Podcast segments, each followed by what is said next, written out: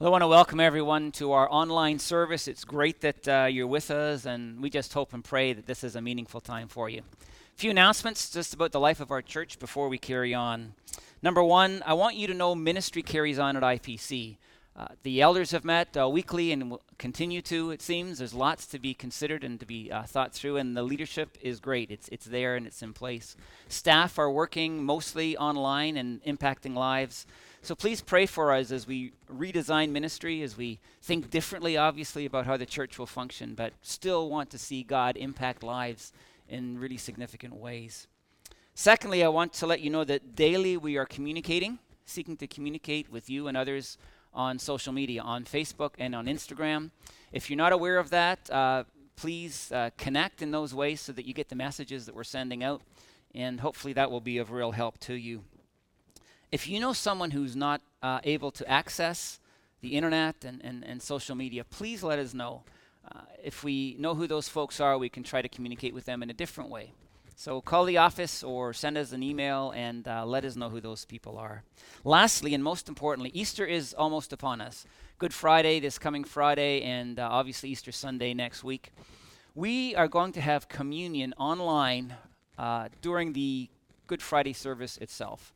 Thought lots about this. This is happening in a lot of contexts. Our denomination has approved the idea good and faithful ministers are, are serving it otherwise, I've discovered. Here's the theological rationale. When we meet, even here physically together, we commune with Christ by his Spirit. He is not with us physically, he's seats, seated at the right hand of God the Father. But his Spirit is with us. And through communion, we find unity with him, we commune with him in spite of his physical absence. Well, next week we're going to commune with one another and with Christ by the Holy Spirit. You don't need to be here physically in order to experience communion with the Lord and with the people of God online. God is able to unite us in that way. So please prepare. Get some breads, pieces of bread set aside for those who will participate. Also, cups with juice in them uh, that will be uh, uh, what you will receive uh, as I serve communion to you on Friday. So please keep that in mind. And uh, let's look forward to what God has for us in both of those services. We can still have a great Easter together, although in a different fashion. God will be with us and God will be at work.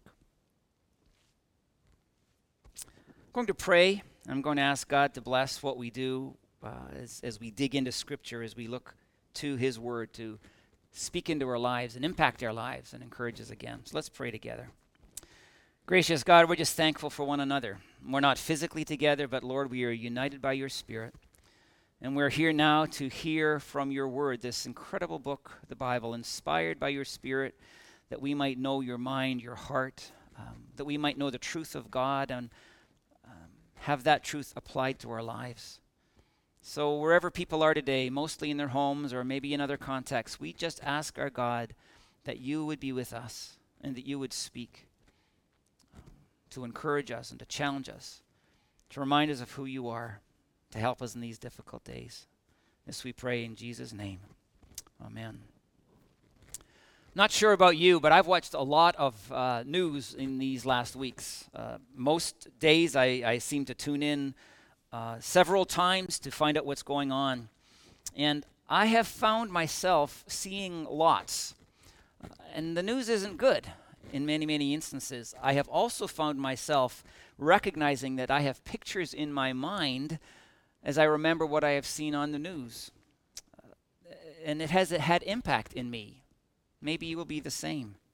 For example, I, I have been struck by the image uh, of people in white hazmat suits, I believe in Europe, loading caskets onto a refrigerated truck.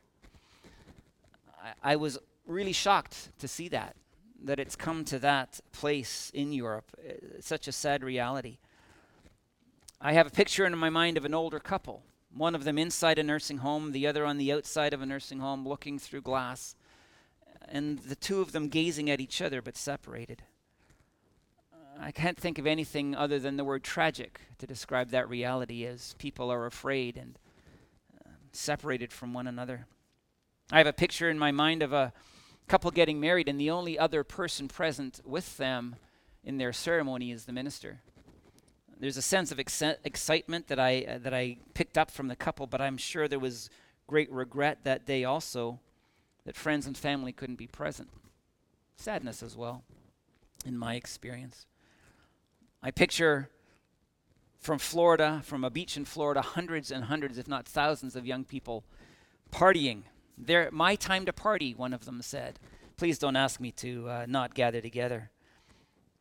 In spite of the fact that their gathering together will probably produce harm in their lives, if not in the lives of their parents or grandparents, maybe significant harm. And as I looked at that, and as I think about that picture that's in my mind, I feel dismayed and frustrated, even annoyed with those young people.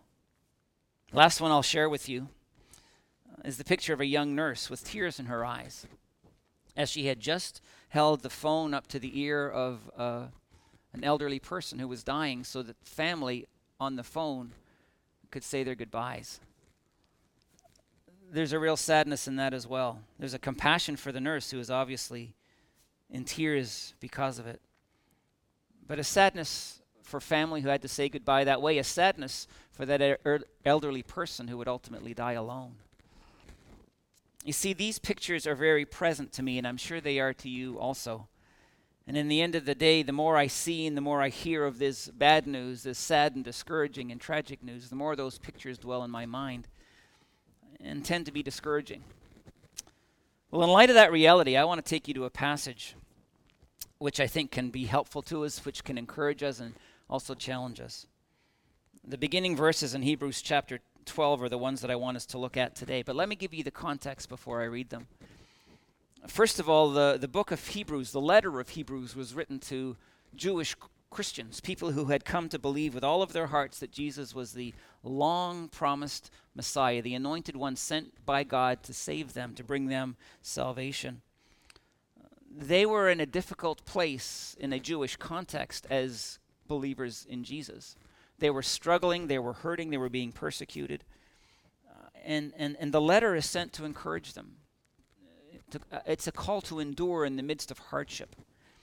As a result, second part of context, Hebrews chapter 11 was written. And if you know the text, it's, it's a chapter filled with stories of where God's people remained faithful in difficult and challenging times. The word that is used there is that they were tested. And in their testing, they endured through the struggle and remained faithful to God. So, what we're looking at is a challenge by the author of, of this epistle for the people of God then, and can I suggest today, to remain faithful in hard times, in discouraging times, in challenging times. And I would suggest, of course, here we are. I want to read to you Revelation chapter 12, verse 1 to begin. It says this Therefore, since we are surrounded by such a great cloud of witnesses, and that's a reference to what precedes in, in chapter 11. Let us throw off everything that hinders and the sin that so easily entangles, and let us run with perseverance the race marked out for us. Notice the analogy of a race that these people are given. Uh, they are running towards something of significance. They're running toward the completion of a race. They're running toward victory, and they're being called to, to, to move toward that finish line and to do it well to throw off anything that might encumber them, entangle them, to throw off sin that might keep them from running the race well, to throw off, as it says here, everything that hinders. You know, attachments to things that might not be helpful, or attachments to people, relationships that are causing trouble and difficulty and keeping them from moving forward faithfully to, to, to, to throw off fears and worries, any kind of emotion. Get rid of anything so that they can run faithfully, as all these heroes of chapter 11 have run. So much so that they are focused on their, their race. It's their priority, it's the passion of their heart to succeed in what they are doing. Their calling in the midst of heartache and challenge and difficulty. And then along comes verse 2, which is where I want us to focus our our minds today. It says there, Let us fix our eyes on Jesus, the author and perfecter of our faith, who for the joy set before him endured the cross, scorning its shame, and sat down at the right hand of the throne of God. You know, a remarkable passage where we are told to fix our eyes on Jesus, gaze at him, look at him, keep him central to our view of life, especially in the hard times. And, and he's described in two ways. Number one, he's described as the author of our faith, the author and perfecter of our faith. Now, if you think about this and you think of the word author as simply one who writes a book, you're not going to catch the essence of what's being described here. Um, but what is being meant in the use of this word literally is the idea of creator or originator. Think of an author of a, a work of fiction. I love historical fiction, that's what I tend to read for fun. But that author is going to sit down and, and he or she is going to create an entire world, uh, a, a circumstance that you get drawn into. He's going to, or she's going to originate that reality and then create characters and develop the characters as the story goes along. And you get caught up in that world, if you would, because of the creation of, of, of, of that story and the characters that are held within it. And what's being said here of Jesus is that he is the creator of our faith. He is the originator of our faith. Other translations call him the pioneer of the faith or the founder of the faith. You see, it is through the person of Jesus, his coming and his death and his resurrection, that our faith is formed. Uh, he, has established, he has established this faith of ours. Um, he defines it, and he is our focus. Let me read to you Hebrews chapter 2, verse 10, uh, a verse that has a lot of relevance to what I'm describing. It says there, In bringing many sons to glory, it was fitting that God, for whom and through whom everything exists, should make the author of their salvation perfect through suffering. The author of our salvation, Jesus himself, even he, as he came into this world, suffered and he endured faithfully to ultimately as Hebrews 12 says, uh, sit down at the right hand of the throne of God. So, what we are called to do is to gaze at this one who is our faith, the one in whom we believe, the one who can encourage us and who can strengthen us and who can enable us by reminding us of the truths that form this faith of ours that He is a sovereign God and that He is able to see us through.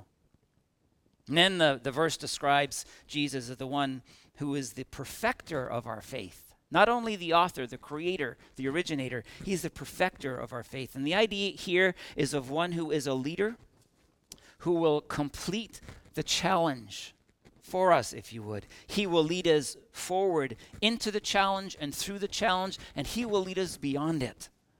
He is the one that will strengthen us so that we do endure. He is the one who will work by his Spirit in our lives so that we will persevere, the text is saying. He is the one who will enable us to complete the race. We will cross the finish line as we gaze on Christ and know His presence and His power at work in us in order to accomplish the things that we long to accomplish. See, Jesus is the sustainer of our faith, and He will sustain us through the challenge all the way through as we gaze on Him, as we're reminded of who He is, the truths of our faith, and the presence and the work of Christ in our lives. The Apostle Paul references this in a similar way, similar idea when he says this Philippians chapter 1, verse 6. It describes Jesus as he who began a good work in you will carry it on to completion until the day of Christ Jesus. Did you hear that? He, Jesus, he began the good work in, in us. He's the originator of faith, he's the creator of faith that is at work in us and it is He who will carry it on to completion until the day of Christ Jesus. That's an amazing promise that is contained in both of these texts. Jesus is the one we must gaze on, my friends. We must fix our eyes on him. We must remember who he is. We must remember the truths that he brings into our lives. We must remember what he has done for us. And in the midst of that recognition of Jesus, we will be strengthened and we will be enabled as we go forward until the end of the race where we will triumph because of Him and because of His sustaining grace. It's amazing. And then verse 3 in, uh, in Hebrews again, Hebrews chapter 12, says this Consider Him Similar to fix your eyes on him. Think about him. Consider him who endured such opposition from sinful men, so that you will not grow weary and lose heart. Well, once again, a lot of relevance there. Anybody finding themselves growing weary of COVID 19? Anybody who feels the potential of losing heart because of the circumstance that they're living in right now? The potential is there. And I guess I've suggested to you today the more we gaze at the bad news, the death, and the separation, and the loss, and, and so forth, the more likely it is that we will grow weary and we will lose heart. We are to gain strength by fixing our eyes on Jesus and not the circumstance we find ourselves in. I heard a great illustration of this late, lately, and I want to tell you of it. Stories of a man who loved dogs but didn't have a dog and decided to buy not just one but two Dobermans, Doberman pinschers. Uh, if you know those dogs, they are big and they are powerful and they are intimidating. I once had a Doberman it turned out to be a very friendly dog, but just run toward me, and I'm looking at this powerful animal, big dog. I, honestly, I was afraid. Didn't need to be in the end, but that's the experience of these dogs. All was going great with this man with his two new dogs until uh, these dogs developed a habit when they were on a walk with their owner of lunging at garbage at the side of the road, probably expressing their aggression together and wanting to tear that garbage up and make a mess, whether it was set out for pickup or otherwise. It made walks really miserable for this man, and uh, he would have to fight with them, and you know every muscle in his body was used to hold them back and trying to control them as they attacked that garbage. And in time, he grew weary of this and didn't want to take them on a walk anymore. Well, after a time, a friend said to them, Listen, you just have to train them well. You have to teach them not to do that. And, and he did. And it worked really well. Whenever they came near garbage, as he could see ahead of them on their walk on the side of the road, all he had to say to those dogs after they had been trained was, Eyes on me, eyes on me. And they would look away from the garbage and they would look up at him, you know, as dogs do when they're well trained and they're attentive uh, to their owners. And they would look at him and they would walk past the garbage and they'd leave it alone and everything was great. From that point on, garbage wasn't their focus because they kept their eyes fixed on their master. I want to conclude today by suggesting a couple of things to you to really think about. Um, number one is very simply let's not focus our attention, our hearts, our minds on the circumstance that we're in the midst of we can be aware of them. All these circumstances that can discourage, we probably need to be aware of them. I watch the news, although not so much anymore. And I don't read it nearly as much as I used to either. I want to know what's going on so that I can contribute well to what's happening in society, so that I can pray in an informed fashion, so that I can do what will keep me and my family safe. That's great. But let's not fix our eyes on the garbage. Um, I want to tell you, my friends, for us to do that will only cause us to grow weary, to be discouraged, um, to not be thinking and being aware of the things that should fill our hearts and strengthen and encourage us. And obviously, what we need to do is fix our eyes on Jesus. It's like this Word of God is saying to us eyes on me. Eyes on me. You know, we literally can train ourselves to focus our attention on the one who can get us through this the one who can strengthen us and enable us and cause us to persevere, the one who can give us joy in the midst of struggle and heartache, even and loss. He is the one, by His grace, who will sustain us and allow us to be faithful to the end, so that we do finish the race, so that we finish it in victory uh, in a way that honors and glorifies God. Now, how do we do that? I want to coach you a little bit as I have in recent Sundays. Um, what I'm going to say to you might sound a little bland, and it may be the kind of thing that you would absolutely expect me to say, and maybe even cause you to turn me off a little bit because I'm saying it again. But what I would really encourage you to do, and I don't want you to do that, by the way, I want you to listen to this. And I want you to practice this. What I want to encourage you today is every single day to take time away on your own with Jesus. And I want you to read his word and I want you to pray. But I also want you to do this. I want you, after probably scripture reading and after prayer, to sit quietly in the presence of Jesus and close your eyes. And I want you to ask Him by His Spirit to give you a picture of Him. Um, I don't know what the Spirit of God will give you in those moments. Maybe that He'll give you a picture of Jesus with children on His knees. Maybe a picture of Jesus feeding five to 10,000 people and teaching them about the truths of the kingdom of God. Maybe Jesus healing people. It may be Jesus overcoming the power of evil in someone's life, life and casting out demons. I don't know what that picture will be, but I pray it will be of God. But what I also want you to see at some point, I trust you will see at some point the reality of the fact that Jesus, as this text says, is sitting down at the right hand of the throne of God. Jesus is exalted. Jesus is the eternal, sovereign Son of God. Jesus is a God who is more powerful than all the struggle and hardship and difficulty that human beings experience, always have and always will until he returns. Jesus is the one who, who, who is sovereign over COVID 19 and any other challenge that our circumstance might bring to us in these days.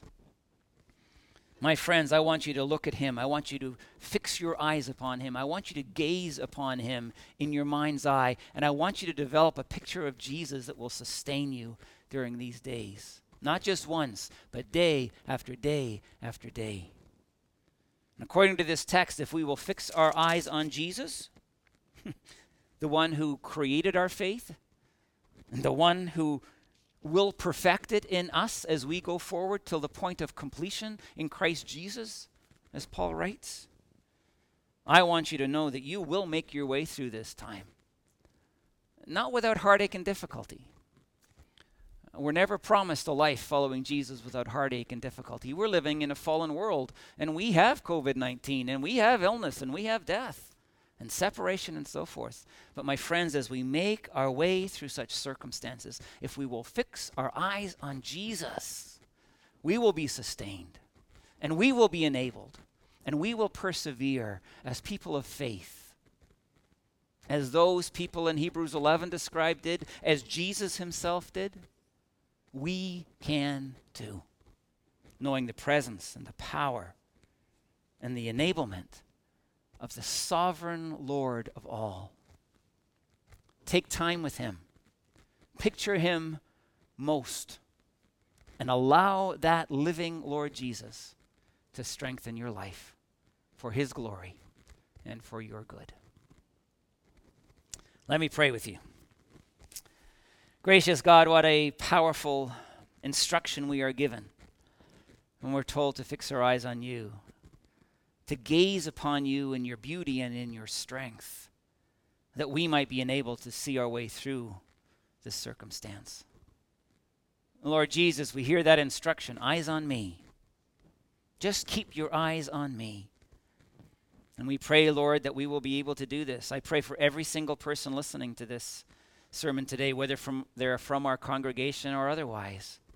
And I pray, Lord, that you will reveal yourself to them, that you will give them pictures in their mind's eye of who you truly are, rooted in Scripture, filled with the truth of the faith that we hold. And I pray that as a result of fixing their eyes on you, Lord Jesus, that they will be encouraged and strengthened and sustained as they run this race until its completion. Bless every person, God, I pray, who is listening to these words today. Be with them by your Spirit. Enable them by the grace and the strength and the beauty of Jesus Christ to run this race well. This we pray in Jesus' name.